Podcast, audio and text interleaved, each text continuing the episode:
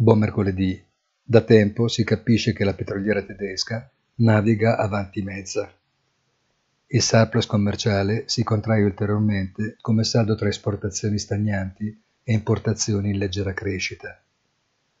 Il commercio internazionale incomincia a risentire in misura significativa delle frizioni tra blocchi e dalle forme di protezionismo che potrebbero evidenziarsi in maniera sempre più marcata nel gioco pericoloso in atto tra le grandi superpotenze. Buona giornata e come sempre appuntamento sul sito easy-finance.it.